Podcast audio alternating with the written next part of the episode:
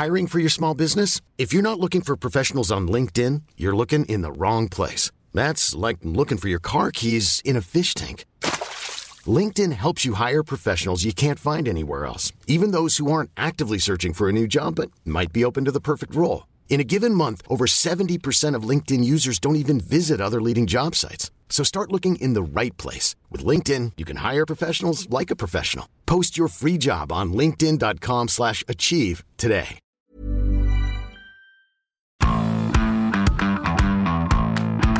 Salut à toutes et à tous, bienvenue dans Zone Mixte, le podcast de la réaction des sports de 20 minutes. Aujourd'hui, je suis avec notre fin lignée à nous, Emeric. Salut Emeric. Salut Julien, salut tout le monde. Et, euh, et aujourd'hui, qu'est-ce qu'on va faire? On va aller faire un tour à la 32e chambre correctionnelle du tribunal de Paris, où se déroule depuis le 7 septembre le procès dit de l'affaire Laporte Altrad. C'est là-bas que le président de la Fédération française de rugby, de rugby, De se rugby, fait cuisiner rugby. par la présidente Rose-Marie Huneau, ainsi que Moed Altrad, le richissime géant du BTP et président du MHR. Avant de se lancer, on va poser un petit peu le contexte. Vas-y, Emeric. En gros, tout est parti d'un article du, du journal du dimanche, hein, daté de- du 19 février 2017, et qui révélait que Bernard Laporte, en échange du fameux contrat d'image d'un montant de 180 000 euros, signé pour animer quatre séminaires dans l'entreprise d'Altarad, hein, des séminaires qui ne verront jamais le jour, il aurait possiblement renvoyé l'ascenseur à son ami Moed en profitant de ses fonctions de président de la FFR. Alors, comment dans le détail? En gros, vite fait, en facilitant sa prise de participation dans le club anglais de Gloucester, puis en demandant à la commission d'appel de la Ligue d'atténuer les sanctions sportives et financières prises à l'époque à l'égard du MHR, et enfin en bradant hein, carrément le maillot des Bleus pour faire plaisir à son poteau, désormais sponsor principal du 15 de France, et comme tout le monde le sait, grand mécène du rugby français. Alors à l'heure où on se parle, Bernard Laporte est poursuivi pour, et là je prends ma respiration, prise illégale d'intérêt, trafic d'influence passive, corruption passive, recel d'abus de biens sociaux, abus de confiance et abus de biens sociaux. J'ai rien fait, j'ai rien fait. Pas de faute, j'ai pas fait de faute, j'ai rien fait. Voilà, c'est à peu près la défense de Bernard Laporte. c'est costaud, On, on y reviendra. Ouais, c'est costaud. Donc, ce procès le résultat de quatre ans d'enquête menée par euh, la BRDE, la Brigade de répression de la délinquance économique, qui agit sous l'égide du PNF, hein, Parquet du national financier, ouais, celui qui est à l'origine aussi de l'affaire Fillon. Enfin bref, le PNF, ça rigole pas. Ouais. Voilà, nous, bah, de notre côté, on a pas mal suivi cette affaire depuis la révélation du JDD et de l'équipe. Ouais. Et donc, évidemment, on a la tour de rôle au tribunal pour assister au procès. Alors bon, moi j'ai pas eu de bol parce que c'était le premier jour, la porte n'avait pas pu être entendue car la journée avait tourné à la bataille procédurale autour des écoutes téléphoniques, hein, les fameuses fadettes. Euh, c'était une sorte d'écran de fumée pour gagner un jour, mais personne n'y croyait vraiment. Finalement, c'est toi qui t'y collé le lendemain et là c'est devenu savoureux. Ouais, j'ai eu plus de chance. Alors, la matinée a été un peu longue parce que la présidente a quand même passé deux heures à rappeler toute l'affaire. Mais bon, euh, derrière, on s'est quand même pas ennuyé. La porte s'est approchée de la barre, donc euh, en milieu d'après-midi, déjà bien fatigué par tout ce qui venait de se passer. Et ses premiers mots ont été cla- classiques, hein, on les attendait, pour dire qu'il rejetait en bloc toutes les charges retenues contre lui. hein. Oui, un peu plus tôt, son avocat, Maître Versini, comme pinché un Corse, dans un certain âge, ce monsieur, c'est une grosse équipe, hein, c'est pas le seul, ils sont moins de Ouais, pour ouais, défendre la porte. Donc cet avocat s'était montré déjà très confiant quant à l'issue de ce dossier auprès de nos confrères de l'équipe. Il avait déclaré, je le cite, on va en faire du salmille lapin, tout ça, une sorte de civet, m'apprend Emmerich. Ouais, on a regardé sur Google, Voilà, ouais. salmille lapin, je connaissais pas. On fera un cirque au tribunal, tout ça va partir dans une grande fumisterie. Confiant le bonhomme, voire un peu trop. Tellement confiant que je me suis permis de tomber sur une scène assez cocasse en entrant au tribunal. En fait, euh, Bernard Laporte était juste devant moi. Il m'a, alors sans mauvais jeu de mots, je suis désolé, mais je suis obligé de la faire. Il m'a tenu la porte en entrant dans le tribunal. Littéralement. C'est nul à chier. Une policière à l'entrée, là, qui est censée pointer les nouveaux arrivants, et elle a pas reconnu Bernard Laporte. Donc euh, c'est assez drôle. Et là, t'as son avocat qui arrive et qui balance. C'est Bernard Laporte, c'est celui qui va aller en prison.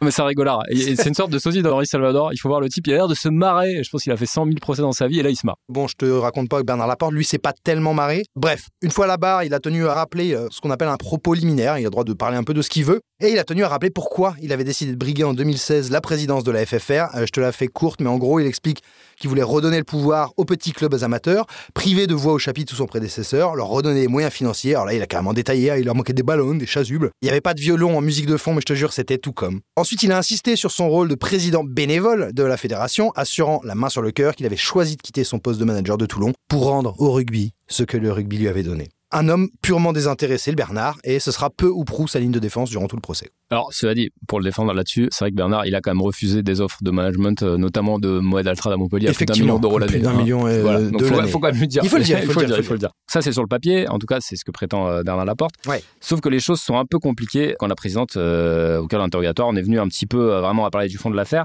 Il a d'abord été question, maman savoureux, de la charte d'éthique et de déontologie de la FFR datée de 2015. Charte que tu vas nous la raconter, Bernard Laporte admettra de n'avoir jamais lu, c'est assez extraordinaire. C'est ça, franchement, les- on est rentré vraiment sur les, les chapeaux de roue. Premier grand moment du procès, on est là pour juger de soupçons de corruption. Et là, le mec t'annonce droit dans ses bottes qu'il ne sait pas de quoi parle la charte de la déontologie de sa propre fédé. Ah, il a quand même expliqué, tu vois, elle a cuisiné, hein, il a expliqué. Grosso modo, ça doit être ce que raconte la charte de déontologie de la FFF. Le racisme, tout ça, quoi. ouais, c'est ça, le racisme et tout ça. Là, ok, d'accord. Et là, la présidente, elle se marre, elle dit, mais vous n'allez pas me dire que vous connaissez la charte de déontologie de la FFF, or vous n'avez pas lu la vôtre, quoi. Ça a tourné au grand spectacle. Le procureur se lève pour lui lire le passage de cette charte. Il est allé chercher sur Google la charte. Donc il la lui lit, et je vais vous la lire. Les dirigeants des organisations sportives exercent leurs fonctions en toute probité, intégrité, impartialité et transparence. Ils préviennent tout conflit d'intérêts. Le procureur se retourne vers la porte et lui demande Vous en pensez quoi de ça? Et là, Bernard, tranquille, je pense que c'est bien. Franchement, le proc est là, bah alors parfait. Franchement, dans la salle, euh, tu sentais que ça avait envie de se marrer au théâtre ce soir, quoi. Après, on en est venu au fameux contrat d'image. On revient un petit peu plus sérieux. Donc, signé avec AIA, l'entreprise de mois d'Altrad, pour le fameux 4 séminaires euh, fantômes, on va dire. AIA et pas AIA, la chanteuse R&B. Euh, oh là là. Oh la vieille rêve de boomer. Donc, on rappelle quand même que Laporte a depuis remboursé les fameux 180 000 euros des séminaires qu'il n'a jamais donnés, puisque quand le contrat est sorti, il a dit oula, oula, c'est quand l'article du JDD est sorti, ils ont tout arrêté. Voilà, ils ont tout arrêté. Alors, il avait quand même touché la somme au départ, évidemment, sans avoir. Directement. Euh, voilà, directement il avait quand même gardé pas mal. Il a tout remboursé juste avant le procès. Ouais, euh, regardez, j'ai tout remboursé. Parce qu'il se trouve que sa société à Bernard Laporte, donc BL Communication, c'est ça C'est ça. N'est pas très florissante et que ses comptes sont souvent dans le rouge. Ouais, c'est ce que la, présidente disait en, lisant des relevés de sa propre comptable de Laporte. Elle a tout épluché, elle était même pas sûre qu'il ait tout remboursé au final. Finalement, concernant ce contrat d'image, bah, Laporte, en fait, il va jouer les étonnés tout le long. Il va répéter jusqu'à l'épuisement qu'il ne voit pas en quoi signer un contrat avec une entreprise dirigée par un président d'un club de top 14, alors même qu'il est lui-même président de la Fédération française de rugby, pouvait être une source de quelques conflits d'intérêts. Ouais, c'est un petit peu tout le problème de cette affaire, c'est que tous ils voient pas trop ce qu'on leur reproche. Euh, absolument pas, absolument pas. C'est assez sidérant. Donc l'argument, la massue de la porte entre guillemets, c'est de dire qu'il avait signé ce contrat à titre personnel et pas en tant que président de la Fédé. Ouais, alors c'est totalement faux ce que lui dit euh, la juge Rosemary Huneau. Son titre de président de la FFR apparaît très clairement dès le début du contrat. Ce à quoi Laporte répond, mais là c'est un grand moment encore une fois. Il dit, mais moi je suis pas juriste. Et la présidente lui demande, mais est-ce que vous l'avez quand même fait lire par un juriste euh, Histoire 2, c'est pas une demi-affaire? Il répond oui, et là je le cite, on n'a pas fait non plus une étude poussée de 4 heures. Là la juge, très pince sans rire hein, durant toute l'audience, elle se marre. Elle dit, mais vous n'êtes vraiment pas très curieux, monsieur Laporte. En tout cas, moins curieux que ce tribunal. Quoi. Ouais, voilà, c'était fort. ouais, c'était pas mal. Beau moment. Ça, c'était la partie un peu what the fuck du procès. On n'aura pas le temps ici de revenir sur toutes les demi-réponses ou incomplètes données par Bernard Laporte aux centaines, centaines, milliers de questions la présidente de ses deux et des deux magistrats euh, du PNF. On peut juste dire, on va essayer d'aller vite parce que c'est quand même compliqué à résumer, mais il y a eu beaucoup de je ne sais pas, de c'est pas moi, euh, voyez avec un tel et un tel. Voilà, il s'est beaucoup défaussé. Euh, il a quand même notamment réfuté être intervenu donc personnellement pour réduire les sanctions de la Ligue envers le MHR, alors même que les fadettes ont montré une frénésie hein, de coups de fil entre Laporte et Jean-Daniel Simonet, le président de la commission d'appel de la Ligue, on le rappelle, passé depuis le portable d'un collaborateur du président de la FT, c'est toujours mieux que d'appeler avec son propre téléphone. Et la veille, hein, où ces sanctions sont revues à la baisse par la commission d'appel. Ce même jour, énormément d'appels aussi entre Laporte et Ont révélé les fadettes, bon, sûrement une pure coïncidence. Je note quand même que de nombreux témoignages mettent à mal la défense de Laporte. Hein. Ils affirment que le boss de la FFR a bien pesé de tout son poids pour que le club de Moed Altrad soit un petit peu dédouané et moins sanctionné par la commission.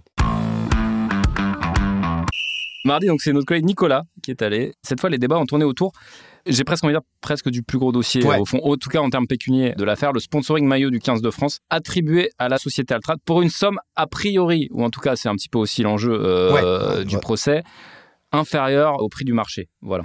Il y a deux histoires. Il y a deux contrats signés entre la Fédé et Altrad qui sont au cœur des soupçons des enquêteurs. Le premier, signé début 2017, c'était pour 9 matchs. En fait, la Fédé avait besoin de thunes à ce moment-là pour l'aider dans sa candidature pour la Coupe du Monde 2023. Il faut faire rentrer du cash très très rapidement. Donc Laporte euh, affirme avoir euh, proposé donc lors d'une réunion aux partenaires historiques des Bleus, donc à la Société Générale, BMW, GMF, Orange, de figurer sur le maillot en échange d'une certaine somme.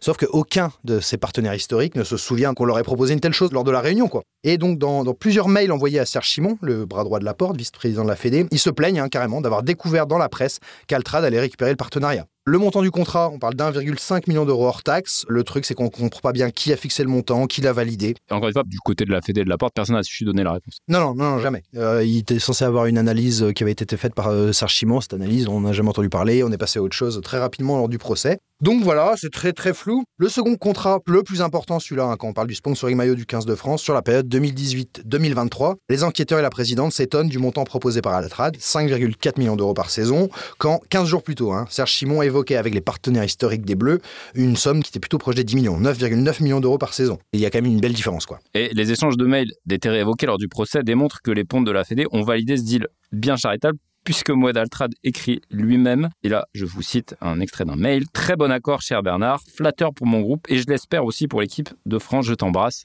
Moed. voilà, c'est très intéressant ce mail, hein. un très bon accord pour lui, comme il le dit, effectivement c'est la moitié de ce qui était proposé aux autres. Alors au tribunal, Laporte maintiendra Mordicus qui n'était absolument pas satisfait de cette somme et qu'il voulait renégocier. Alors là, je le cite, euh, voilà, on va faire un petit échange de discussion au tribunal. Je suis contre ce mail, dit-il. Le bureau fédéral doit être d'accord avec la somme. Et moi, j'avais dit non. Et là, la présidente, elle s'étrangle à nouveau. Mais vous êtes en copie de ce mail, monsieur Laporte. et, avant la, suite, la suite est exceptionnelle. Ouais, alors là, elle réveille le détail qui tue. Alors en septembre, je la cite encore. En septembre, monsieur Altra demande, après avoir consulté ses avocats, à ce qu'il y ait une procédure de mise en concurrence. Pensez-vous que c'était à lui de s'en occuper? Et voilà, comme au procès de Laporte, il va toujours jouer la carte du je suis pas à la manœuvre de ces négociations, c'est Serge comprendre. Serge Simon, vous voyez avec lui. Serge Simon lui-même euh, prévenu euh, dans un dossier afférent, enfin si c'est pas exactement le cœur, mais qui aura l'occasion, j'imagine, de s'en expliquer. Peut-être sur ce point, les magistrats reviendront. C'est ça. Donc en gros, voilà, il lui dit, euh, c'est pas moi, c'est Serge. Au final, on résume vite fait, l'appel d'offres est ouvert à la va-vite, pour deux semaines tout juste, hein, ce qui est quand même ridiculement court quand on veut que des potentiels sponsors aient le temps de préparer une offre. Sur une hein. page cachée de la Fédé. Tu voilà, sur, le site de la Fédé, donc ce qui, alors comme l'écrivent les enquêteurs, limite l'accès international du dit appel d'offres, hein, forcément. Et comme on n'est jamais au bout de nos surprises dans ce procès, on apprendra via la présidente, et euh, tenez-vous bien encore une fois, hein, que Bernard Laporte a fait appel à Maître Bayon, spécialisé dans les appels d'offres, donc pour organiser cette procédure, avocat, qu'il a ensuite lui-même conseillé à Altrad quand ce dernier lui a demandé s'il ne connaissait pas quelqu'un qui pourrait le guider dans ce dossier.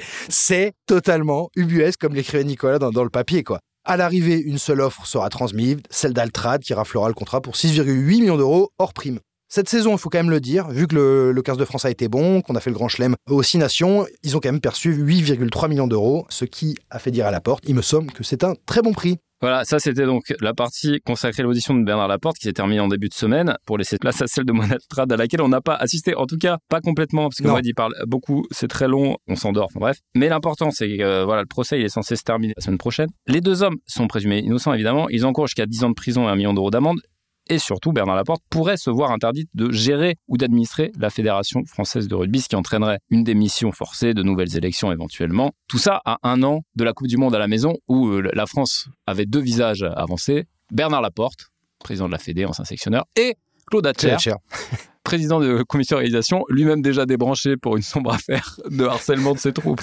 Ah, pardon, excusez-moi, mais ça c'est exceptionnel. Euh, voilà, et qui lui-même est prévenu pour ce procès sur. Euh, pareil, on va pas vous, rentrer encore dans une espèce d'arbre différent, de branches différentes, mais il est là aussi, voilà, tout le monde est là, et ça peut mal finir pour à peu près tout le monde. Carrément, bah, on a envie de dire Cocorico et vive la France, quoi.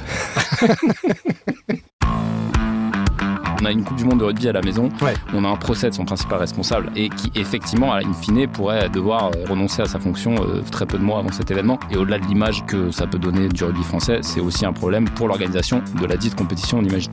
complètement. Voilà, et eh ben merci Amric, on a été affreusement long, mais alors ouais, il fallait, il fallait. Et on se revoit la semaine prochaine euh, pour parler. on peut déjà vous le dire, oh, on va parler de la FFF après la FFF. on va se régaler encore. Allez, ciao tout le monde. Salut. On ne va pas se quitter comme ça. Vous avez aimé cet épisode? Sportif, généraliste, sexo ou scientifique, varié mais toujours bien informé. Découvrez les autres podcasts de la rédaction 20 minutes sur votre application d'écoute préférée ou directement sur podcast au pluriel.20minutes.fr. Et merci de nous avoir écoutés.